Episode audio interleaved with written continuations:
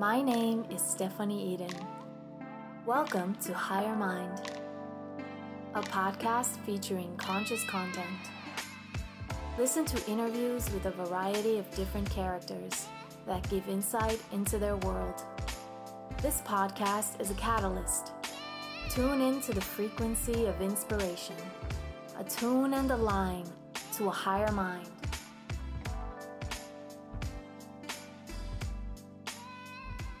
My name is Anadao. I am originally from Mali. I am 57 years old. Uh, I've been living in New York City for the past 25 years. My daytime job is office administration, and my story, my uh, passion is storytelling. So before you came to New York, you were in Mali or Yes. somewhere else? I was in Mali. Uh, I traveled quite a bit. Uh, my my father was a diplomat, so very early on we traveled to the United States and then to uh, Germany, Belgium, France. Came back to Mali, then came to Canada for five years, and then went back to Mali. So in essence, you are a real nomad. Yes, and I feel comfortable everywhere, and everywhere is home. Wow. We met at a meeting from Baha'i, Yes. and I think the first question is, do you do that often? I discovered the Baha'i uh, Meaningful Conversation on Facebook. Uh, it came at a time, it, it was perfect timing for me because it came at a time where I wanted to have a space where I can talk about or share experience about uh, the divine, but without the religious connotation to it. And to find a space that is accepting of other faith system beliefs and where you can express yourself while being mindful of others also uh, faith and beliefs. And i found out that we have much more in common that we uh, that we think because basically faith preceded religion. So our belief in one is what brings us together. Now, how you decide to worship or how you decide to show your love for the one, that's entirely different. That's where religious come, religion comes in. Mm-hmm. And what brought us in was this conversation about spirituality with no denomination. The hosts are of Baha'i faith, but they are not putting that on anybody. No. So it's that acceptance that I was actually that I had been looking for for quite a while, but just kind of realized with uh, the meaningful conversation. So do you use these meetings also as inspiration for your projects? No, they are more. I think that they are more uh, teaching tools for me in terms of at some point in my spiritual quest, uh, as I felt comfortable with my relationship with uh, the divine, uh, I also was acutely aware that I needed to hear other voices. Uh, you cannot stay in a state of contentment because otherwise you start being certainty. You start having certainties, and to me, life is about not having certainties. The minute you start having certain certainties, that's when the ego start coming in, and you think that you know, and then you know you start to indoctrinate people with your uh, thoughts. And I'm not interested in that wanted to hear other voices, other other way of thinking that were going to challenge my own truth and push me to dig a little bit deeper to get to that another level of truth. Which I hope you did, but you gave me another level of truth, which was amazing. Um, but we're gonna get into that a little later. Um, so, as far as your profession, you came here to New York, and did you go to school here? No, I went to school in Canada and then for 10 years I worked for different offices of the United Nations in Mali. I was able to do some radio, uh, public um, radio interviews, uh, and I wrote for some. I was a columnist also because I always like to do many things. I get bored very easily, so I need to be. I have my hands on many things. And after that, it was like, you know what? I'm tired of being in Mali. Let me go see what the world is about. and that was that love of traveling came from the childhood but also from my mother who always say listen don't stay still move see what other cultures are about you have one truth but it's not the only truth mm. Oh, I like that. That's a wise woman. Is that is you showed me a photo? in That was my grandmother. Grandmother. Oh, okay. And these are the two women, I believe, my grandmother and my mother, who were essential in uh, bringing me or making me aware of our culture, faith, have a sense of belonging, and a responsibility that come with a sense of belonging because you belong to a community, but your also job in that community is to make sure that you make the younger generation, the generation that comes after you, feel that they also belong. So it cannot be all about you. You're making a bridge because um, you already made columns. You wrote columns. Then you did some radio, as in as a host, Mm-hmm. Yes, or as a host, like a public, a public, yeah, a public, re- yes, public And- affairs. so it's not a stretch to now write a book. No. What I'll share with you is that I feel that I'm indebted to those who have come before me for all that they have poured in me. And because it is oral tradition, I feel that uh, my generation is almost the last dinosaurs in terms of if we don't find a way to record it, it's going to be lost because the younger generation have no interest in looking back. So we have to find a way through the medium that we have to kind of let them know that listen, this is a rich culture. You don't have to look you can look outside, but first find out what you're about. Yeah. We are worlds apart when it comes to culture and heritage. But I felt you because I feel like somewhere inside I'm looking for this. Because it's not in our country. This kind of information is not there, so there, there's nothing to pass on. It's I think it's I wouldn't say it's not there. I think that it's the way the world has evolved. Um, Well, you were saying some pretty interesting things and terms that you use that I'm pretty sure that we never, never did. No, but I think that culturally, every civilization has something to offer. Right. Everybody comes from somewhere, mm-hmm. and every that somewhere offered something. Mm-hmm. The reason why it get lost is that because we got lost in this material world, this technology that is very shiny, but that doesn't give you roots. It doesn't give you a sense of belonging. Mm-hmm. I am all for, I love science and what it has brought us. I love technology and what it has brought us.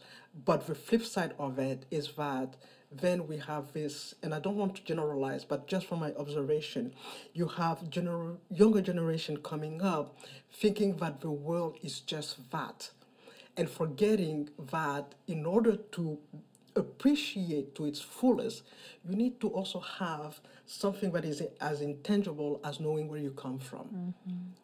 So that you give what you do purpose. That's what's going to fuel. Mm-hmm. You wasn't in between two cultures. You were actually between more cultures because you were yeah yes. because you were traveling so much. But how did you experience that as a child? What was hard about it? What was really nice about it? It wasn't hard. Why? Because before me, my parents and my grandparents had gone through that. Uh, Mali was colonized by the French. So, as a French colony, uh, I saw my grandmother. I, not, I didn't see my grandmother and my, my, my mother talked about their experience as living uh, living in a country that were under the French rules, and from there uh, there was the fight for liberation, and then Mali became independent in 1960. But before that, we had the traditional religion that basically around the 13th century islam started coming in and started saying okay this is not the, the way of your elders is not the right way. Started imposing islam and then around the 18th century christianity came in. So after struggle these three faiths had to learn to cohabit, find a way to coha- cohabit. And I think that for the longest time, uh, Mali was this tolerant country because people had learned from different faiths, from different backgrounds, from different colors, from different experiences, had, after fighting, had learned to live together. So from that, you could, and it wasn't, today it's not politically correct, mm. but I know that growing up, I would hear Christian making fun of Muslim and Muslim making fun of Christian. And then when there were events, we would all come together and pray or do whatever they needed to share as neighbors. Mm. Because first and foremost, you are neighbors. And then how you practice your faith, that is something that is personal. So communities first. First. Oh. community first. And my great grandfather, when he immigrated from another country to Mali, he got a piece of land after the elders and the community did the investigation to know is he going to be a good neighbor? Was he a good father? Was he a good provider? They did have the qualities that made sure that he would be a plus Mm. for the community. Mm-hmm. And after they investigated, knew where he was coming from, that's where they gave, gave him, he didn't buy, they gave him the piece of land to be part of the community. Alone, you go faster. Together, you go further. Mm-hmm. That's the entire thing. And so, what I what I was telling about the meeting is that that sense of community is embedded in you from the day you come into the earth. Why? Because every child that is born with, within that year, uh, those who are three months apart are going to be playmates. Those are six months apart. And so you have you don't play with your brothers and sisters. You play with the children that are the same age that than you, that are from the neighborhood. Why? To get a sense of community. So if you're older, you're going to play together, but your responsibility is also going to be to watch over the younger one and to be to to be responsible in terms of responding um, uh, to each other. If somebody makes a mistake, it's the entire group that's going to be punished. The elders are not going to ask who did what. You are accountable for each other. That's the word I was looking for. You are accountable for each other. Accountability. Accountability.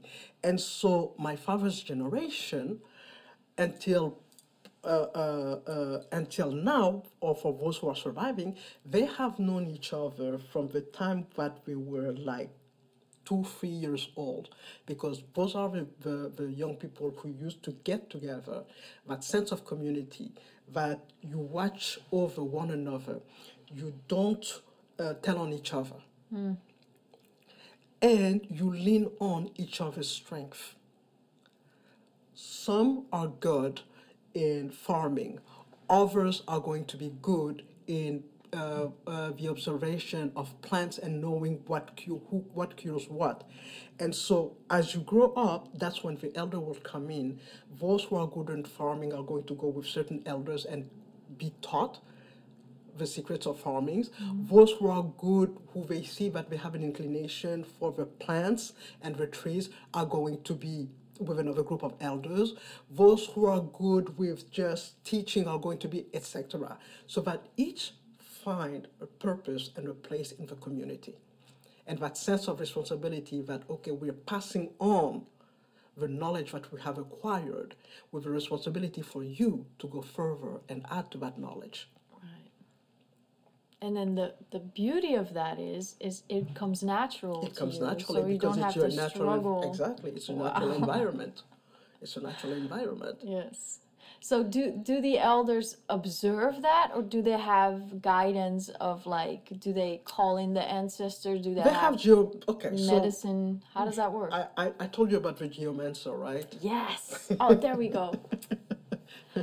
So basically, and I don't know how they do it, but this is with two, three things enter into account. The month the woman becomes pregnant, the cycle of the moon mm-hmm. are going to determine the char- certain characteristic, characteristic of a child.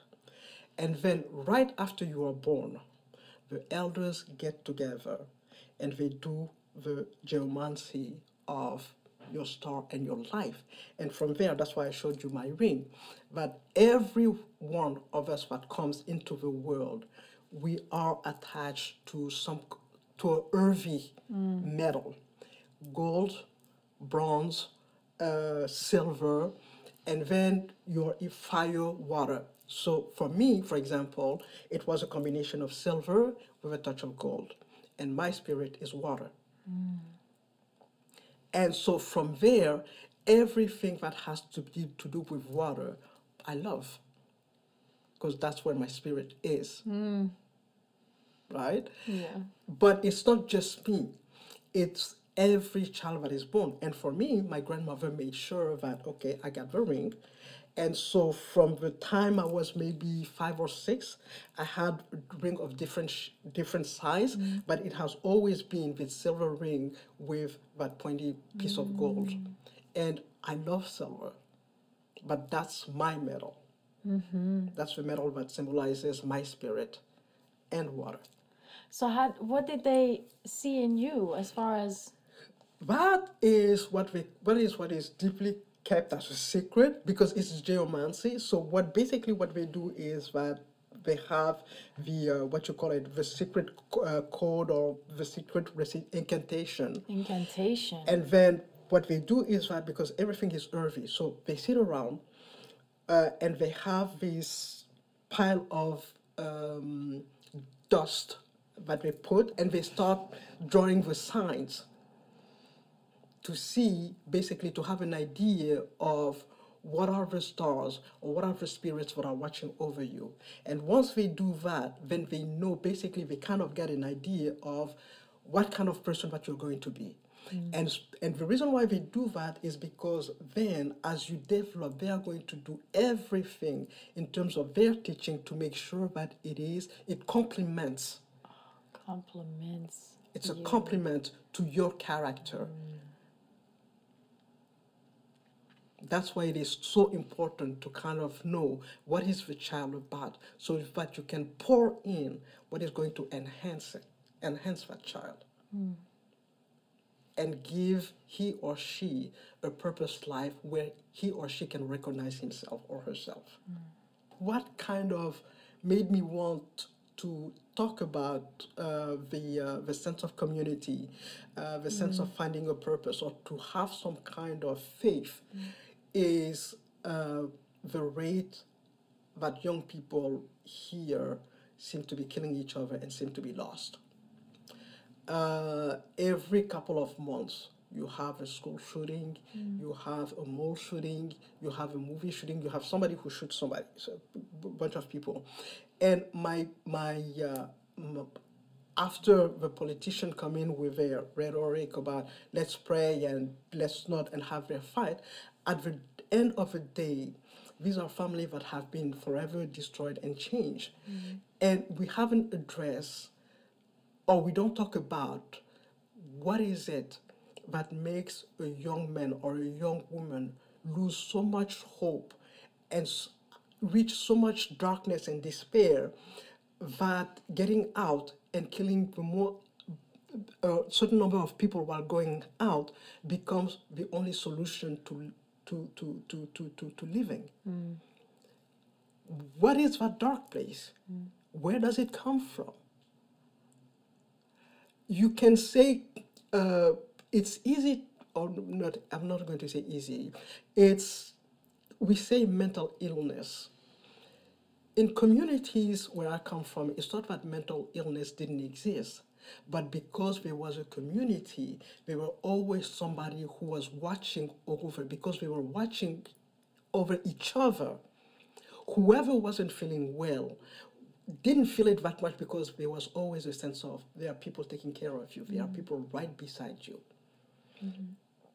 So that sense of isolation that builds up into something so dark, how do we address it? What do we do about it? How do we talk to young people? It's not enough to say, oh, guns is not good or we're going to control the, the guns. It's that crisis in spirit, that crisis in spirituality, that crisis in community, that breakdown in communities that I think in some ways I feel that the teaching of my elders can kind of help bridge. Right. But then the first step is to convey this to the people close to you, closest to you. And if you have trouble with that, like how do you even reach external?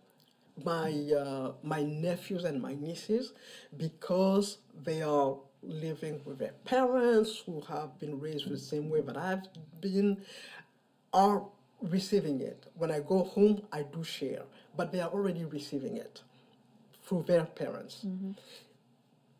I'm here, and so I think you work where you are, you know, and this is a situation that for the past decades has been escalating slowly, but every time we hear this is one killing too many. But what is it that we do about it? So after the news flash, after being praying, what is it that we're doing mm. to reach out? What is it that we're To doing fundamentally to make a fundamentally change, make yeah. a change? So how do you see that? How do you see yourself doing that? I think that some of the Baha'i programs, in terms of reaching out to the young people and talking, uh, addressing faith from a very young age. Who are you? What is it that you want to do? Why do you want to do the things that you want to do?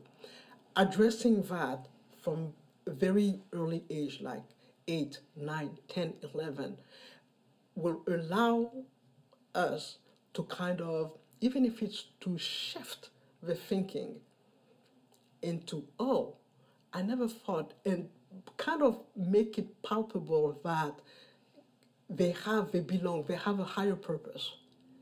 And just because they might be in a difficult situation at home is not a reflection of how their life is going to end up.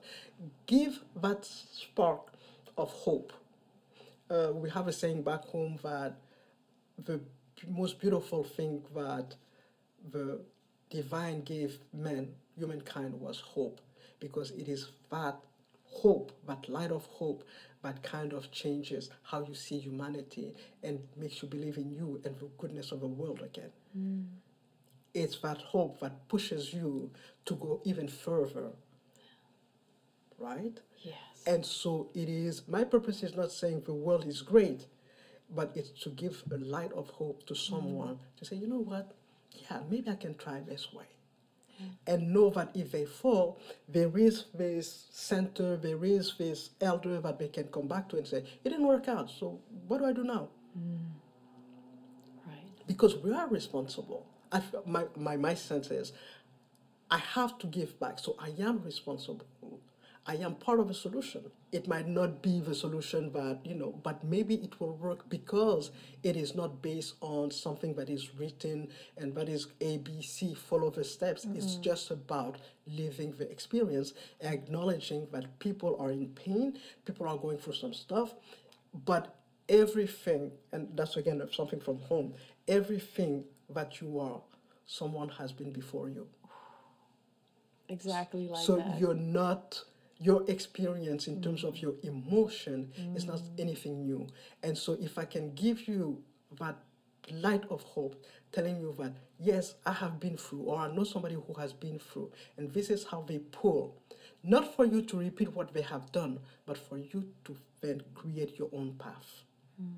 Did you ever lose your light of hope? Like, have you had periods in your life where it was hard for you to keep it for yourself? Absolutely, absolutely, and that's the beauty of it is that faith helps, because uh, going back to faith is that uh, we have framed what is not frameable, which is our idea of God and what God represents, right? But for we have framed it. Why? Because we need to have an understanding of it. Anything that we cannot frame, we are not going to be able to grasp. So I think that faith, as it gets deeper, is that thing where you cannot be in contentment all the time. You are going to have spaces of despair. You're going to be at places where it hurts. We're going to wait a minute. Why am I in this situation today? But the beauty is, no matter how desperate you get, at some point something is going to there's going to be a click, and then you're going to re- go back to your center. My grandmother used to tell me that once you have this thread with God, you're going to go back and forth, but the thread is go, always going to bring you back to the center. God is just going to pull you. The divinity is going to pull you, and you're going to say, "Wait a minute, hold up. Let me let me breathe here. I don't know what's going on, but right now I need help." And I have done it, and it doesn't mean that things went my way, but things went the best way that we were supposed to. And at the end, even when I don't understand everything, I'm grateful for the experience because it had allowed me to kind of get a deeper understanding of what the divinity is about, something mm. that I cannot grasp. Mm. Do you ever have any intentions of going back? To Mali? Yeah. I go every two years. No, to stay. To stay probably when I retire. Mm. See, I was wondering about that. probably when I retire, uh, God willing, is because I I like being. I'm an earthy person. I like having my feet on the ground. Uh, I like feeling the sun. I like that if I garden my vegetables, that I can kind of you know uh, cut them right there and have them natural. You know, every time I go home, one of the things that I appreciate the most is because they don't use the kind of processed, there's no processed food. Everything, my palate is in heaven. Everything tastes. the mango that are coming down from the tree, my, my, my, some of my siblings have papaya trees in their house. And so you go there, they cut the papaya, they really say, Oh, is that papaya? I haven't tasted papaya in a very long time because the papaya here doesn't have that. It doesn't have that scent. Um, excuse the dates that I tried to offer you just now. Don't worry about it. Don't worry. so yeah, Right. I, I like that. Even though we are losing some of it now, I like that life is simple. That there is a, there is a, a good thing about having a simple life.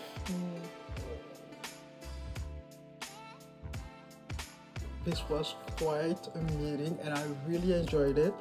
Thank you for giving me the opportunity to share what I feel is my heritage. It's a legacy that I've been left with, but that legacy came with a responsibility. It's not mine to keep.